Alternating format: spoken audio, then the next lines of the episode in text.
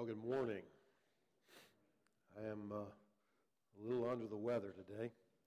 The last few days I've been uh, at home resting. Uh, fever left me the other night, uh, but uh, my voice hasn't returned. So uh, I apologize for the way I sound. I apologize for the way I look, but that's nothing I can do anything about. But anyway. Let's ask the Lord to guide our time together uh, this morning. Gracious Father, we are so thankful that we can come before your presence. We can invite you to do a work in us. Lord, we desperately need you to move among us, in and through us this morning, that you would take your word and cause it to penetrate, Lord, the hard hearts that we sometimes bring, the minds that are distracted by so many other things going on around us and in our lives. Lord, we are so distracted. This morning we ask that you would remove all of that we might hear from you and your word, that your spirit would, would teach us. Lord, that even the distraction of my, my voice would, would not keep us from hearing what you have to say. That we would receive it as, as, as uh, a fresh and new um, word from you, as as water to a thirsty soul. We commit this time into your hands. For Jesus' sake and in his name we pray. Amen.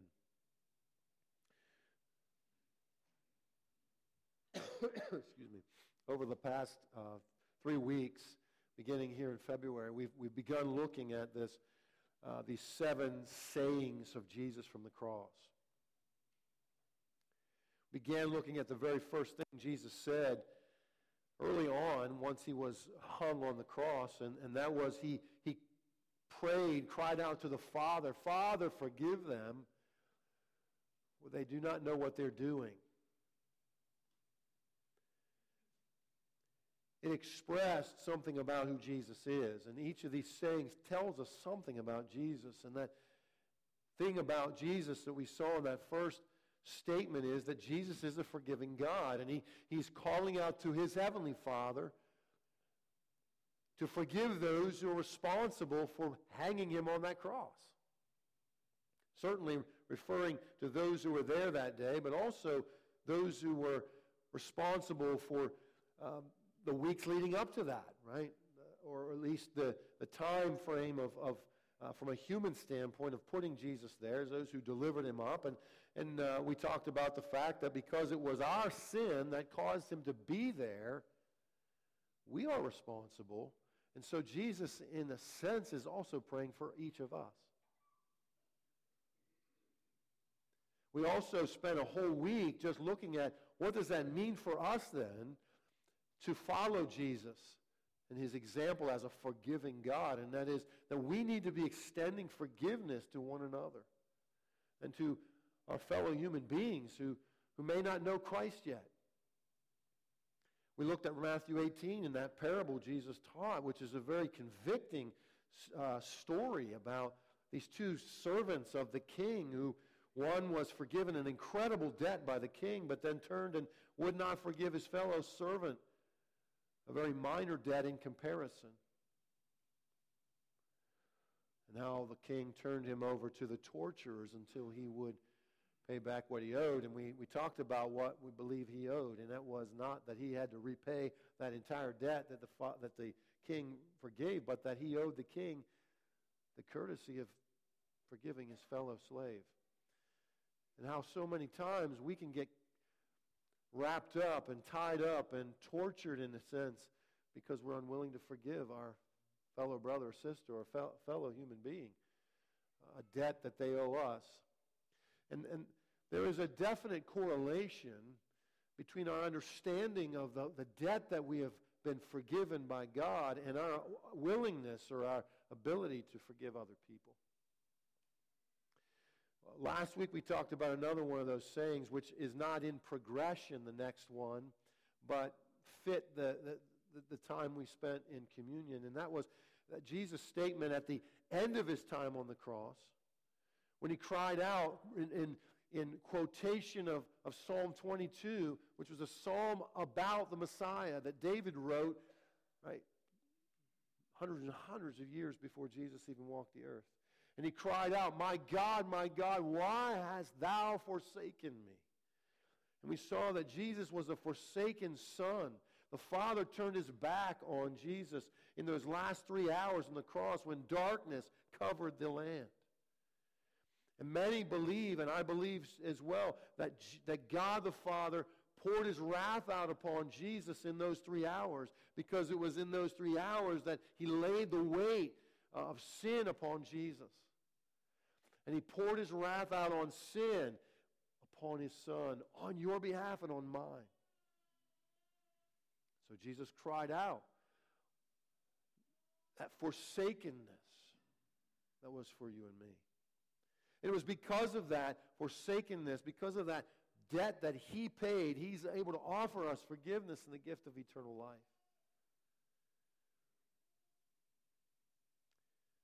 And we come now to this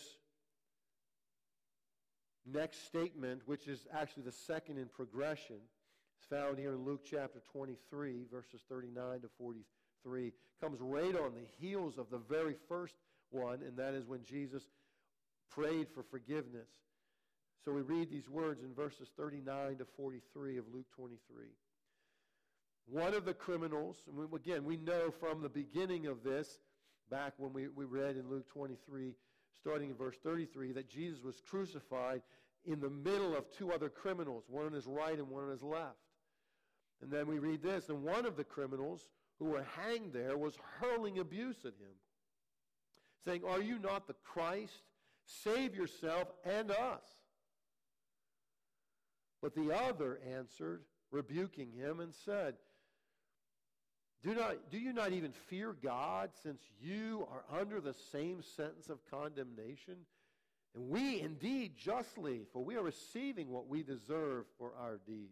But this man has done nothing wrong. And he was saying, Jesus, remember me when you come into your kingdom. And Jesus said to him, Truly I say to you, today you shall be with me in paradise. Today you shall be with me in paradise. And what we see here is that Jesus is a gracious God, offering to this criminal who was hanging beside him on a cross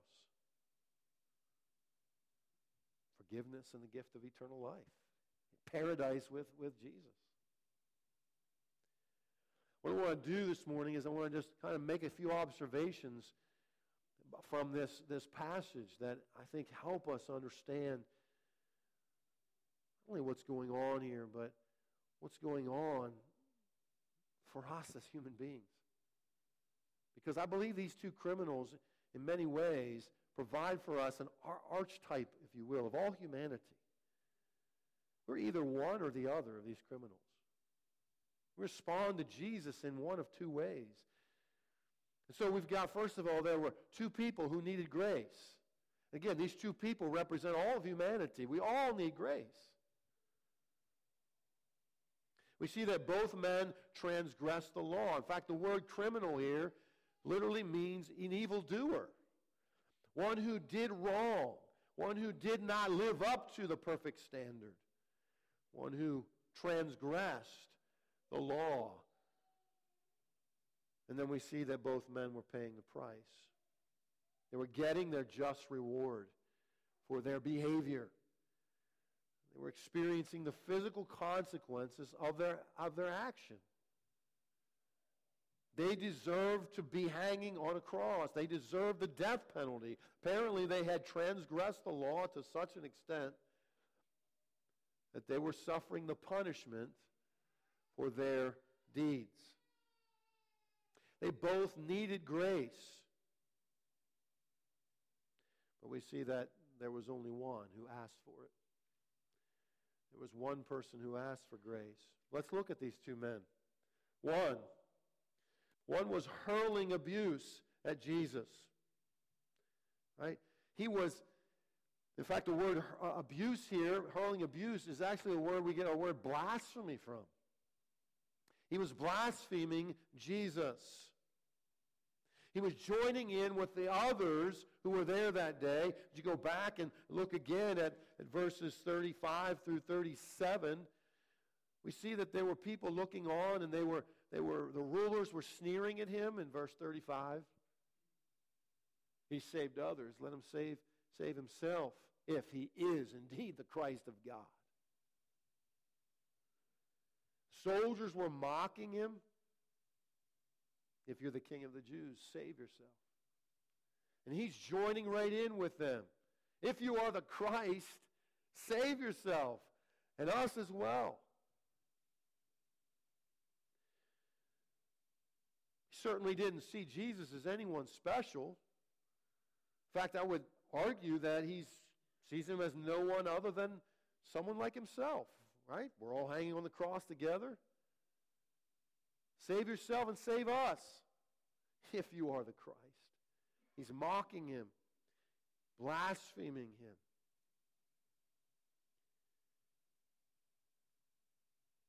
You might say, well, he was at least asking Jesus to save him. What was he asking for?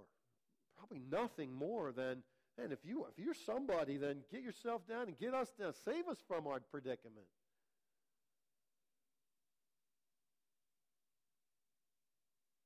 And you know, as I think about so many times, there's people out there that, again, they, they look at Jesus as, as nothing more than a human being that walked the earth, if they even believe that. Certainly wasn't who he claimed to be. And they have many reasons, maybe, for why they believe that. Maybe they're so intellectual and they've studied so much that they've talked themselves out of believing anything supernatural, as many in Jesus' day had done. Maybe they've never studied anything to do with Jesus, and they've just, out of a uh, maybe a, a, hardness, a bitterness because of how life has dealt with them, maybe because of the way other people have treated them, maybe because of the way Christians have treated them. They've decided Jesus isn't worth even looking at, even considering, and certainly if he was who he claims to be, he wouldn't let the things that happen happen in this world or happen to me. And so they've concluded that Jesus isn't worth looking at and Jesus isn't worth believing in. But you know, when things get really bad in a person's life, as we see in our own country, when things have gotten really bad, when tragedy has struck, what do people do? They cry out to God to save them out of their situation. Many of us remember 9 11. Remember how the nation turned, how our politicians turned to God? There were prayers on the foot, on the, on the steps of the Capitol going on, asking God to deliver our nation from this incredible attack. We were allowed to pray in those moments, weren't we?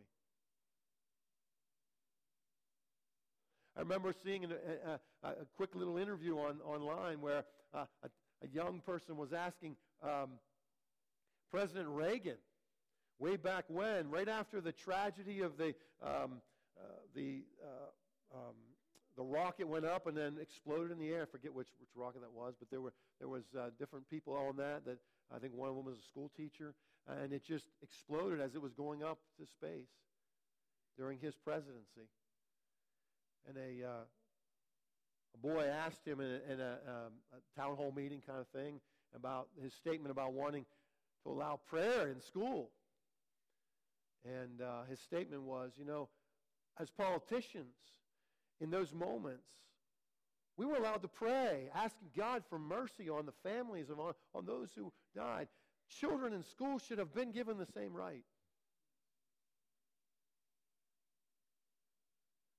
And again, as a, a, nation, we turn to God in those times. And, and here recently, right, those who, who like uh, football, we had a, a football player the Buffalo Bills was was injured on the, on the field and, and was needed to be resuscitated in front of millions of people watching on television, people in the stands, and they had to, they stopped the game and didn't continue the game because of this. And people everywhere around the world were holding up signs, pray for Damar Hamlin. One commentator on ESPN actually prayed on, on, on public television for him. Wonderful. But then once he was better and his life was no longer in danger, well, no longer can we, we talk about prayer. No longer we talk about God. No, yeah, this is the way the world is. This is how many people approach Jesus when they're hurting, when they're in trouble. Yeah, call out to Jesus, get me out of my problem. But once the problem passes, we forget again. This is the criminal. This is how he is. Yeah, save me from my predicament. Some people, no matter what they go through, remain hardened before God. Yeah, they want out of their predicament, but that's all. It's not, that's not what Jesus offers. So we have one criminal who represents a, a segment of people. Then we've got the other was expressing faith in Jesus in the statements that he made here. First of all, he rebukes the other criminal. Do you not even fear God? Since you are in the same sentence of condemnation. He stood against the crowd, which is not an easy thing, even for a criminal sin hanging on a cross. To be the one among many who stands up for what is right, for what is true. It's easy to go with the crowd, but he didn't. He stood up against it. And he expressed a couple of very important things in his words. He expressed, first of all, I fear of God. He says, Do you not even fear God? Which obviously, by saying that, he is experiencing a sense of the fear of God as he's hanging on a cross, experiencing the punishment for his own crime. Knowing that he's going to have to face God and face the consequences before the, the great judge. And he expressed his own guilt when he says, We indeed justly, for we are receiving what we deserve for our deeds. We're getting what we deserve. We're guilty and we deserve punishment. And then he acknowledges the innocence of Jesus, but this man has done nothing wrong. How does he know that? He doesn't know necessarily, but he believes it. He's seen enough to believe that Jesus was experiencing a punishment that was not his own. And then he calls out to Jesus and expresses what I believe is trust in him. Jesus, remember me when you come into your kingdom. He obviously believes Jesus is a worthy king. And Jesus is entering into a kingdom that wasn't a part of this world because Jesus was about to die.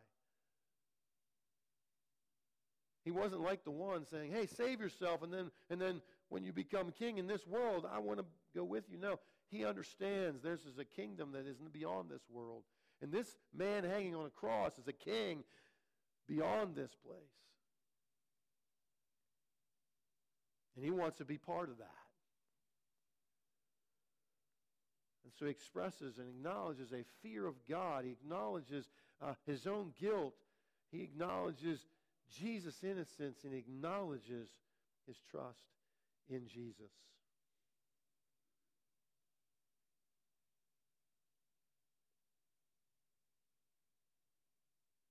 Doing so, he's, if you will, asking Jesus for grace.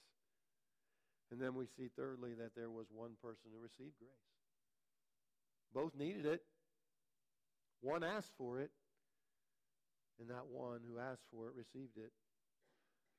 Jesus responded to his expression of faith in his, in his statement Remember me when you come into your kingdom. And he said to him, Truly I say to you, Or as some translations, verily, verily I say unto you. Making it very clear that what he was about to say was truth. Today you shall be with me in paradise. That statement was directed to one, not both criminals. The one who expressed faith. The first criminal could have received grace had he asked for it. Had he demonstrated the same humility that the, the second one did. But he didn't.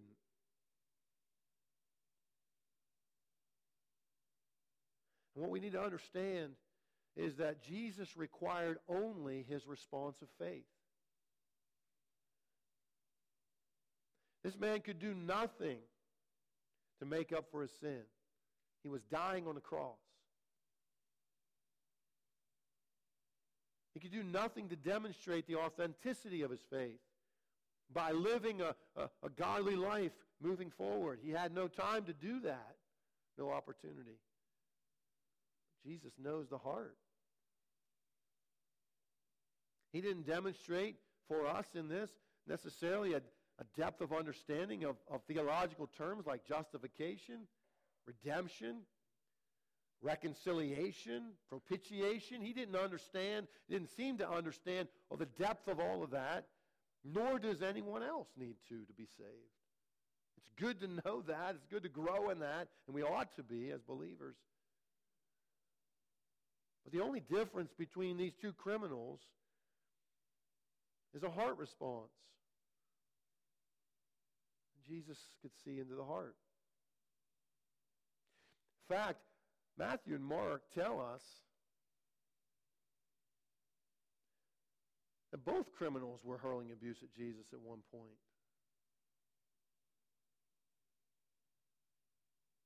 So, what made the change in the one? Well, obviously, God's Spirit did a work softening his heart. We are told, Jesus said, unless the Father draws them, they cannot come. There's something that happened here. But what is it that God used to do that? I want to suggest to you one very po- good possibility is the example of Jesus as he hung on the cross asking forgiveness. Jesus continued to live out his godliness while he was dying.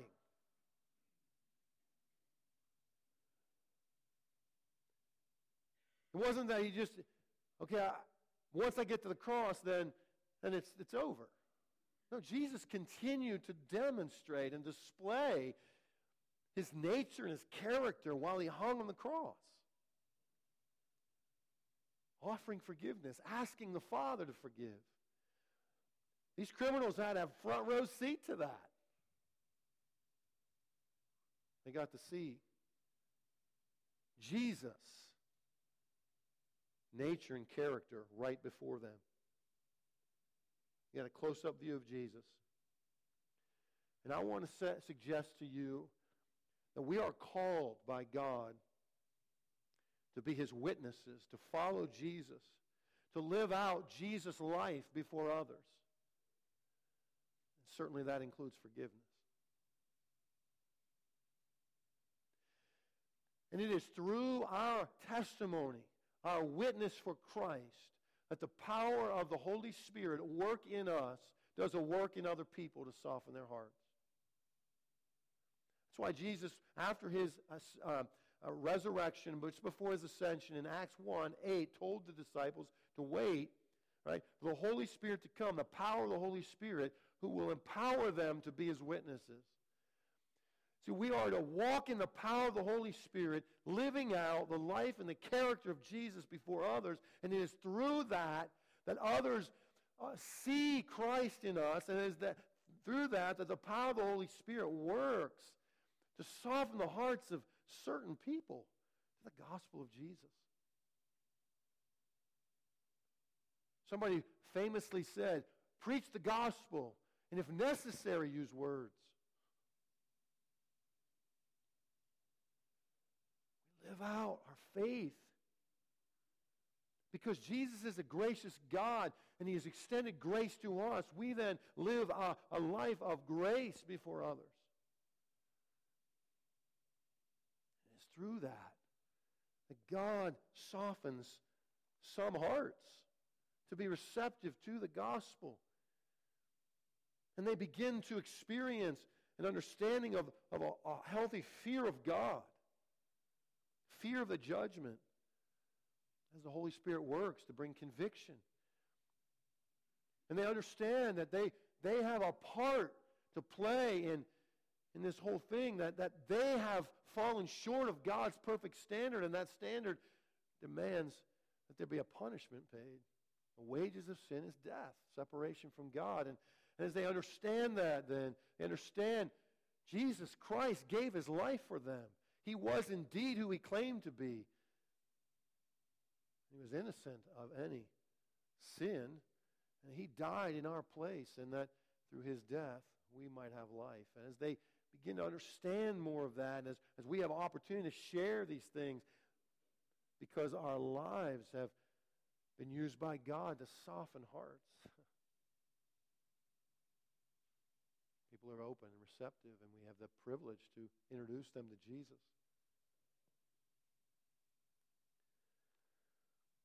So, as I said at the beginning, these two criminals, in a sense, represent all of humanity.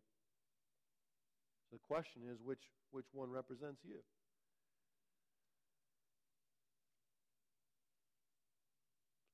Will you remain skeptical? With a hardened heart, as the first criminal? You look at your life and say, well, if, if Jesus was indeed who he said he is, he would not have let this or that happen in my life, or this or that happen to someone else. Or we all have excuses. We all have reasons why we can struggle. But what it comes down to is do you believe that Jesus is who he said he is? You believe he is the Son of God who came to earth and ultimately took our sin on himself and he paid the price that we deserve.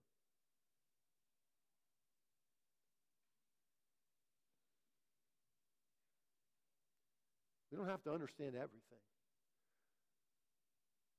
Just that we are a sinner. Our sin has separated us from God. Jesus took the punishment that we deserved. And he offers you forgiveness and eternal life. And you receive that gift by faith in Christ, by trusting that what Jesus did on the cross is enough for you. I don't know if there's anyone here today or online that is in that place right now, but I, I appeal to you. I urge you, as, as Paul says in 2 Corinthians chapter 5, I beg you on behalf of Christ, be reconciled to God. Jesus gave his life that you might have life. Receive it by faith.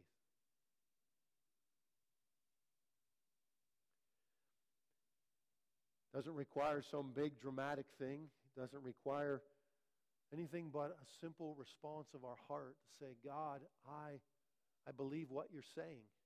I believe that Jesus did offer himself for me and that because of my sin, I need his forgiveness. And I trust Jesus.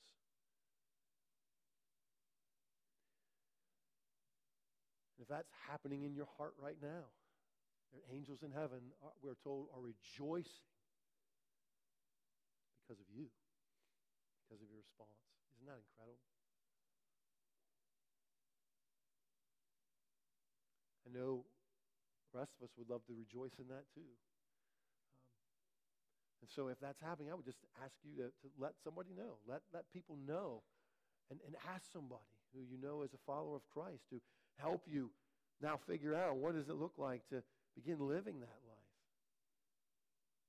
This is what we're all called to be about, is, is to walk together as fellow brothers and sisters in Christ and, and to learn together and to help each other in this journey so that our lives might continue to reflect the grace of God that has touched us.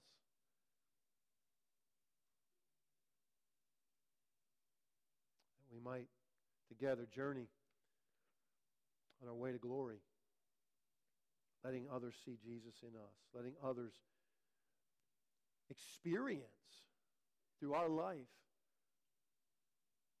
the grace of God. How do they do that? They do it because they experience forgiveness from us.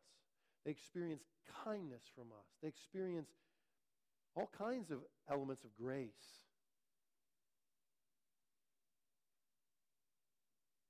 So we live out our faith the power of the Holy Spirit so that God may use us.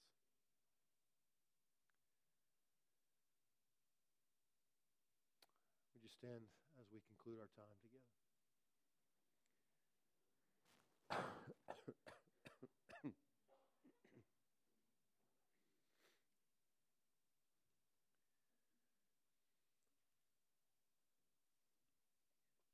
Gracious Father, we want to thank you that this morning we're reminded through this incident that happened as, as Jesus hung on the cross, and the, again, the words of Jesus that, that speak life. That all of us are confronted with this reality. We all,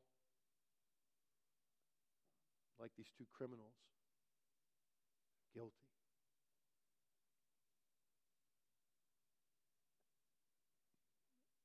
And each of us has a choice. Are we going to walk with the crowd? Are we going to believe what the world believes? We're going to see Jesus as just maybe a, a well meaning human being, uh, maybe a, a, nice guy, good teacher. Maybe he was uh, a little off his rocker with some of the things he said. We're going to pick and choose what we believe and don't believe in the Bible, or are we going to believe Jesus in all that he said? We're going to believe what the Bible teaches. We're going to believe that the Bible is right when it says that we have all sinned and come short of the glory of God and, and that the wages of sin is death. But that the gift of God is eternal life through Jesus Christ our Lord. So, God, I pray for a person that may, again, may be listening right now or hearing what, what is being said, and, and they're, they're contemplating this. God, may you, may you work them understand.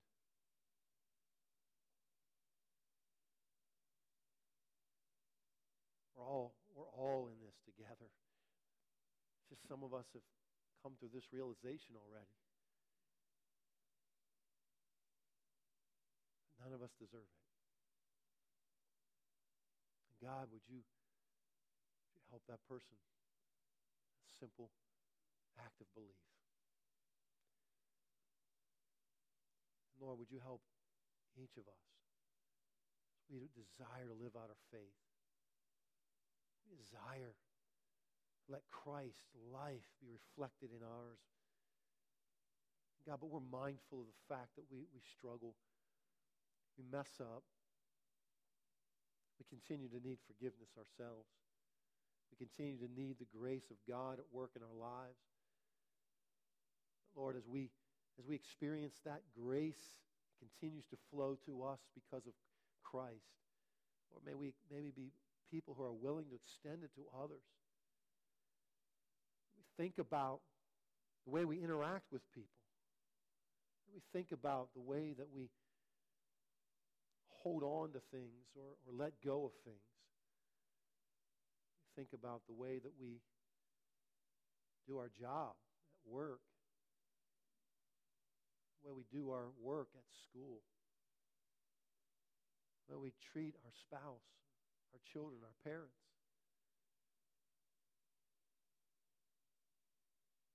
We consider our need for the grace of God at work in our lives day by day. And may we go to you, O oh God, each morning before we start our day and ask for that help, just as you taught us to pray.